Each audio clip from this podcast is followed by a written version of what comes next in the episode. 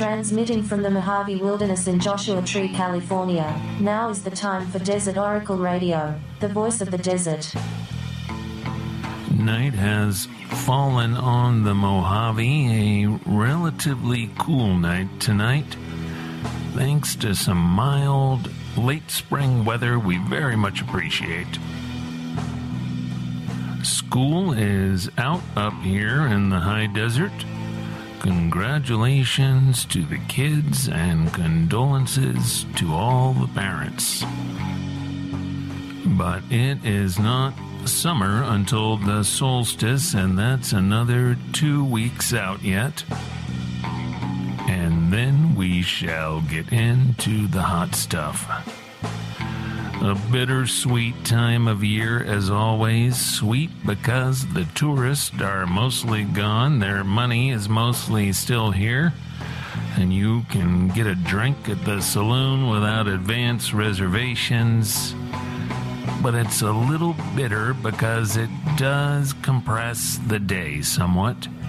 Your walks and your hikes and your bicycle rides, well, they will be closely timed to sunrise and sunset.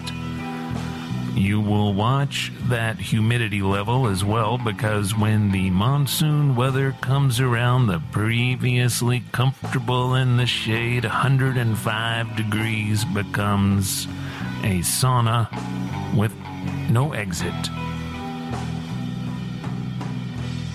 June 21 is the solstice, our blessed summer solstice. Now, some people love that blistering summer heat. Rabid pit bulls and Englishmen 20 generations back, etc. But what I love most about the solstice is that the days start getting shorter, which I find cheerful even as the days get progressively hotter. Clocking down to the fall, the beginning of the three seasons of high desert perfection. Summer does have its charms, of course. You can get up into the high Sierra with those sparkling blue rivers and creeks and lakes where the nights dip down into the 30s. And the Steller's jay demands you wake up and make him breakfast.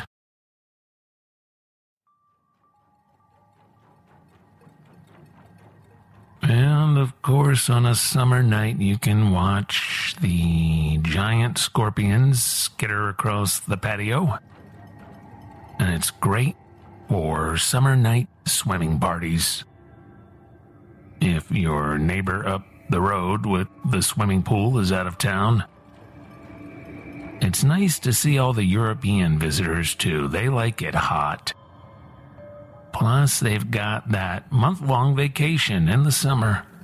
Imagine living in a civilized country with a required month long vacation. Minimum. The Germans especially love our western deserts when it's good and hot, like in the movies, like it looks like in the movies at least. When the mirages are shimmering on the highways, and the dust devils are miles high, twisting and dancing across the dry lakes. The ravens sure seem to enjoy the hot weather. They enjoy all the desert weather, don't they? You never see a raven complaining about the weather. Oh, they'll complain mostly about you existing in their royal presence, but whether it's below freezing or 112 degrees, the ravens are soaring around or sitting in meditation on a fence post or a Joshua tree or the edge of the dumpster behind the Circle K.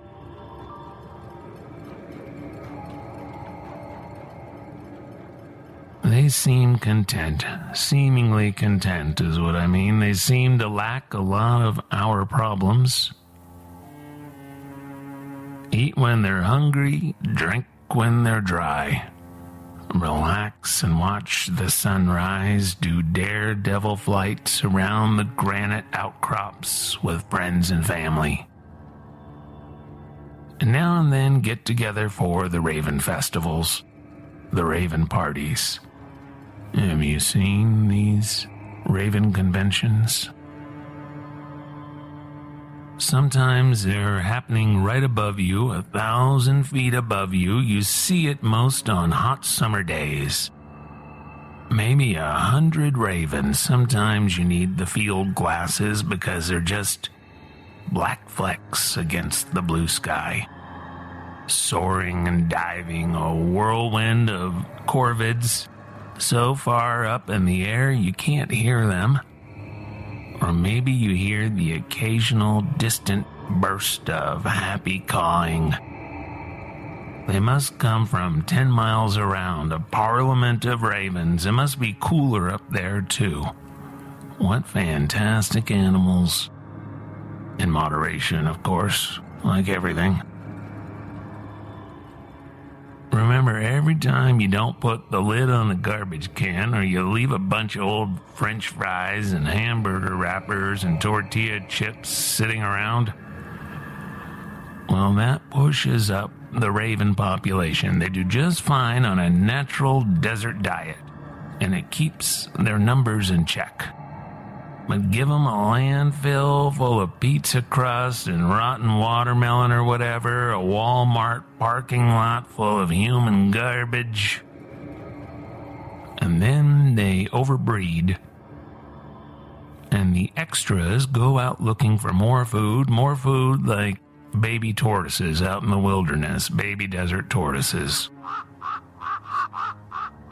Well, anyway, it's not really summer yet, but it's already real hot up in Death Valley. Heat alerts are in effect, so says the National Park Service. Be careful. Don't be one of this year's dead, bloated tourist in the desert news stories. You know, Death Valley gets its name from a bunch of ill equipped and ill informed desert travelers. We call them the Death Valley 49ers because back in 1849, a wagon train headed for California's gold country split up, and well, it's worth telling the story. Maybe you half remember it from a talking diorama at the Furnace Creek Visitor Center years ago. Can't hurt to refresh the memory, especially going into this time of year. People were crossing the great American desert by the thousands in the year 1849. People from Iowa and Illinois and Missouri and Kentucky and Tennessee and Virginia, people looking for a better life. Some hungry for riches, most just hoping for some good productive farmland or work building the new towns or a place to set up shop, selling mining supplies and blue jeans and jackass blankets, that kind of thing. But there was no railroad, no real road at all. Those things were yet to come. There was a trail, a hard trail, hard traveling because the Latter day Saints had set up such a fine frontier town there at Salt Lake City, most of the 49ers got it together in Salt Lake. Here they met and hired guides, they purchased provisions, fed and watered their oxen and horses and whatever such animals they had, exchanged gossip and lies and a lot of exaggerated tales about the land of milk and honey the land of milk and honey that awaited them on the other side, on the other side of that great snowy wall called the Sierra Nevada. A group of pioneers led by a Captain Jefferson Hunt set out from Salt Lake in October of that famous year or infamous year, depending on which wagon train was carrying you west, or trying to.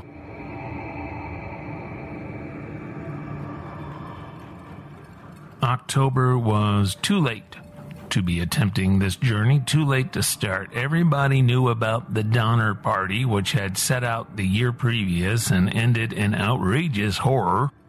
Children eating bits of their dead and frozen parents, just a nightmare played out in real life. Endless days of frozen hell. As it was too late to risk a snowy crossing, in the High Sierra, and as these people lacked the patience and the resources to wait out the winter in Deseret, they decided to attempt a southern route along the old Spanish Trail. Or one of the old Spanish trails, as you know by driving around the western deserts out here, many highways and byways and back roads claim to run east west on the old Spanish Trail.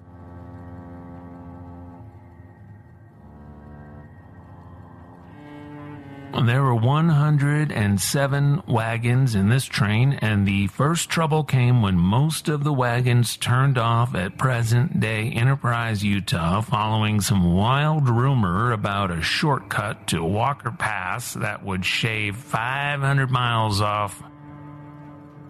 And well, if you could shave off 500 miles of hard, slow travel, wouldn't you want to give it a try? At least consider it? Most of these wagons turn back upon meeting the first major obstacle, a deep canyon along the present day Nevada state line. But a stubborn minority, commanding 20 wagons in all, they decided to press onward. That's difficult country even today. They were at Groom Lake, which you will also know as Area 51, and sadly for them, there were no alien abductions, no free rides to California in a Black Triangle spaceship that we know of. Here on Groom Lake, they bickered and they argued, and they finally split up. One party headed toward snow capped Mount Charleston outside of today's Las Vegas, hoping to find spring water on the way.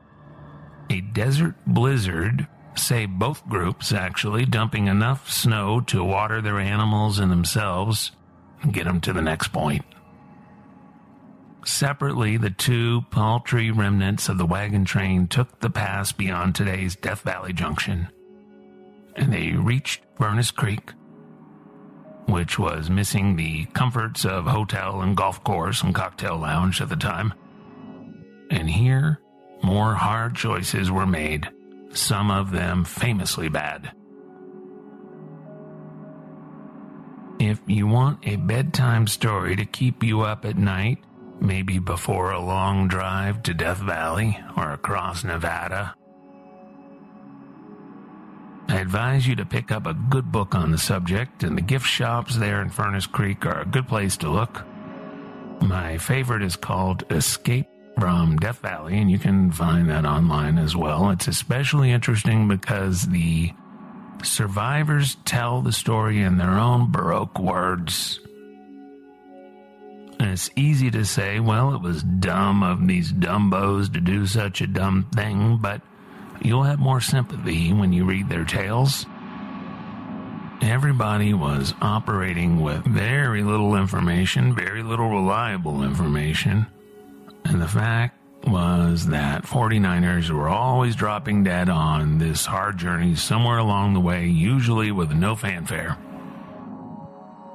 But because two families remained stranded beneath the Panamint Mountains in that harsh valley for a couple of months, and because uh-huh. their ordeal was especially dramatic and the nation was hungry for disaster stories about those headed to California, when they were finally rescued by the returning William Lewis Manley and John Rogers, and led through 23 more days of rough going before reaching Rancho San Francisco on the Santa Clarita River north of Los Angeles, Newspaper reporters saw the drama in the tale and it quickly spread up and down the state and back east across the country.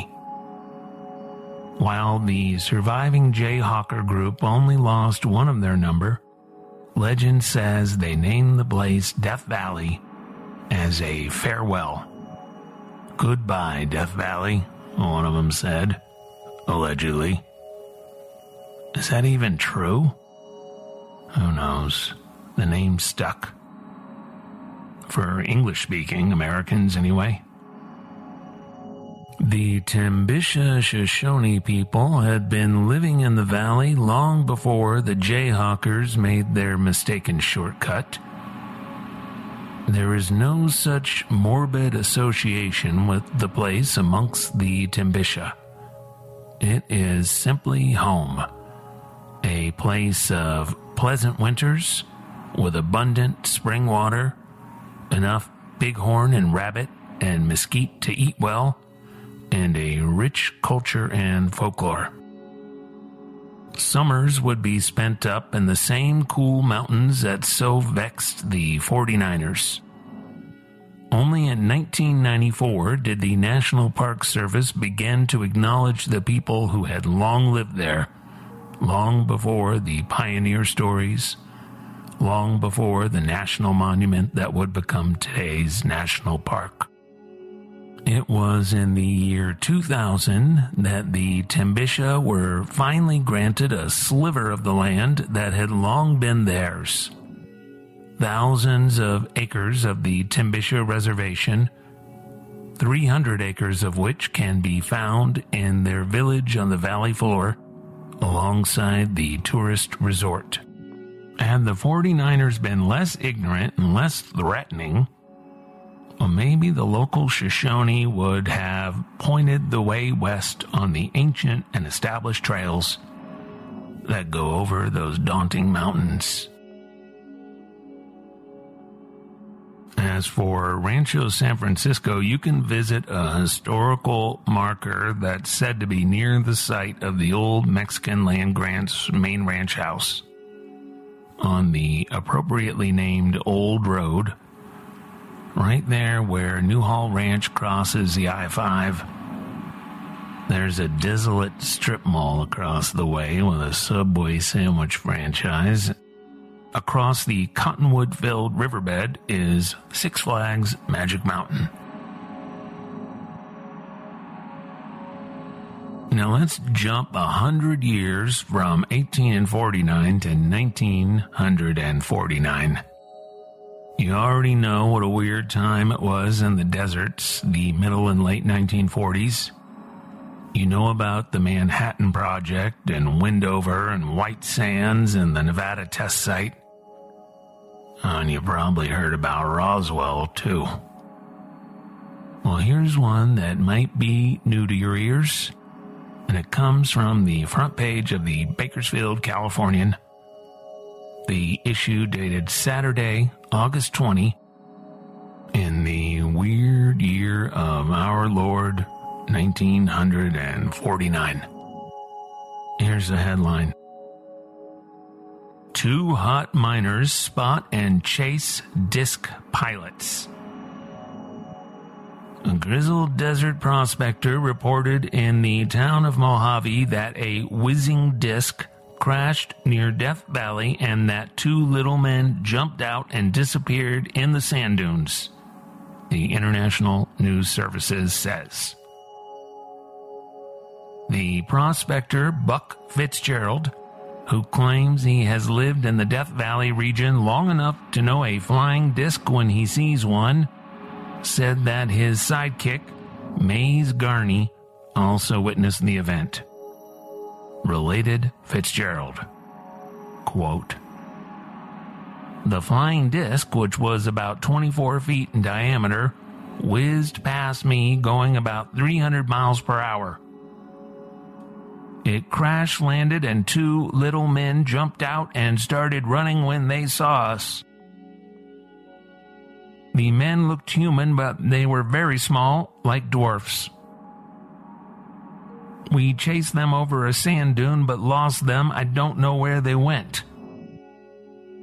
The two prospectors allowed that with a temperature of 138 degrees, It was too hot to chase the little men for any great distance. Well,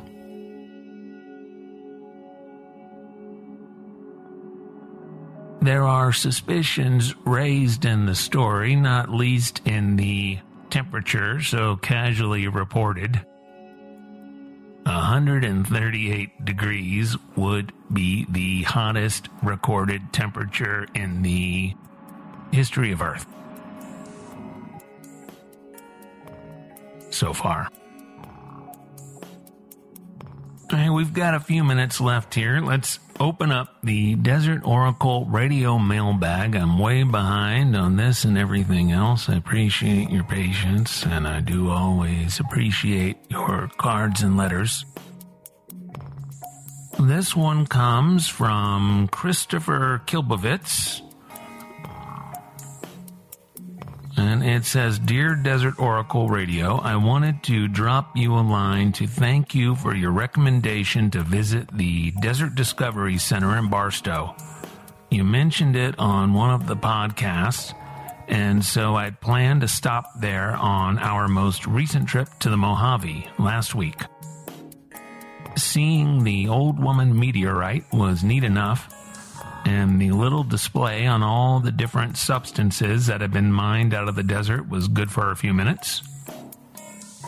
However, the time spent at the center really came in handy an hour or so later when we arrived at our second location, the Amboy Crater and Mojave Trails National Monument.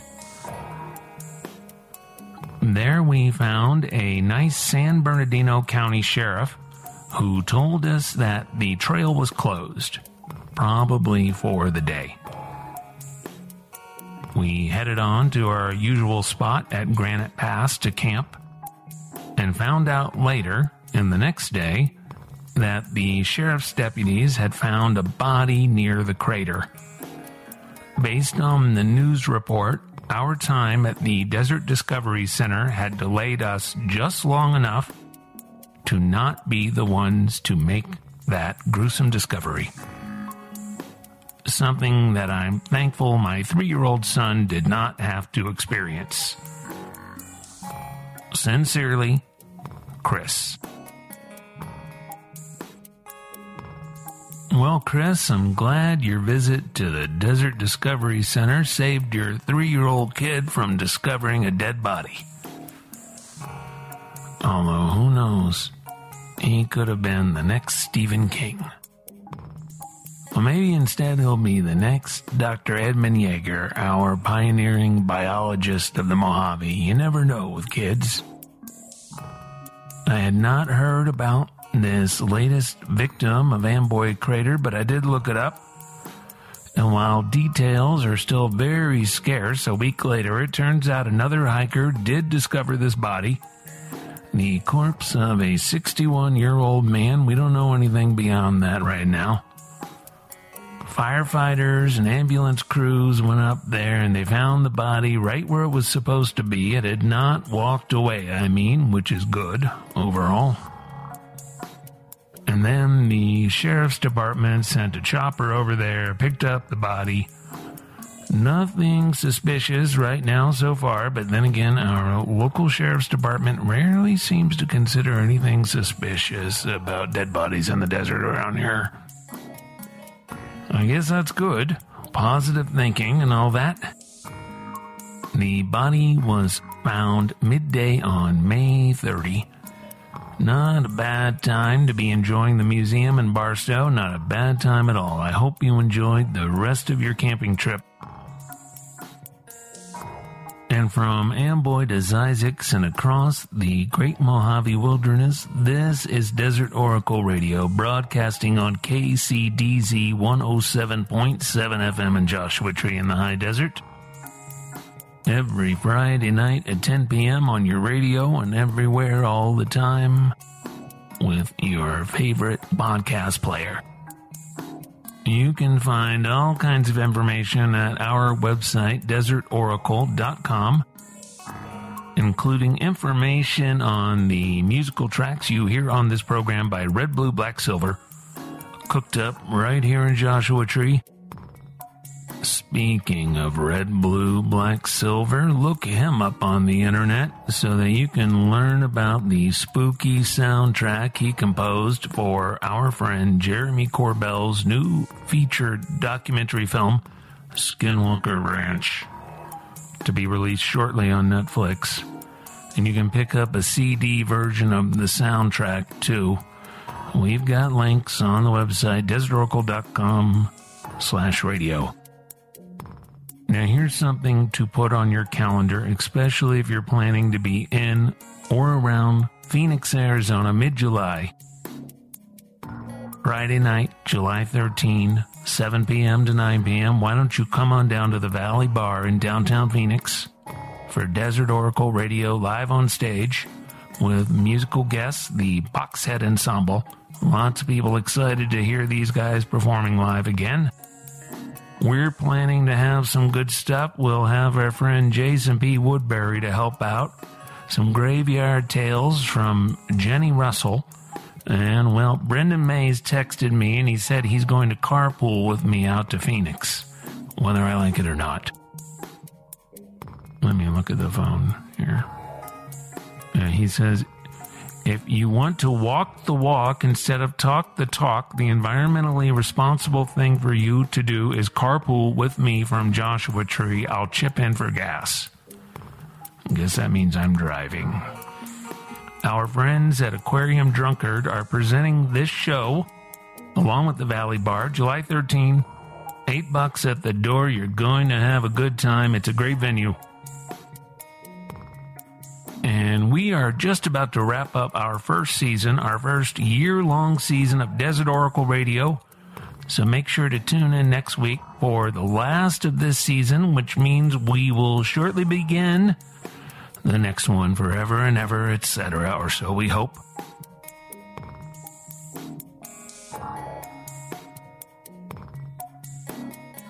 And finally, we are saddened to hear about Anthony Bourdain, who was, along with a hundred other things, a good friend to Joshua Tree. And good night from the voice of the desert.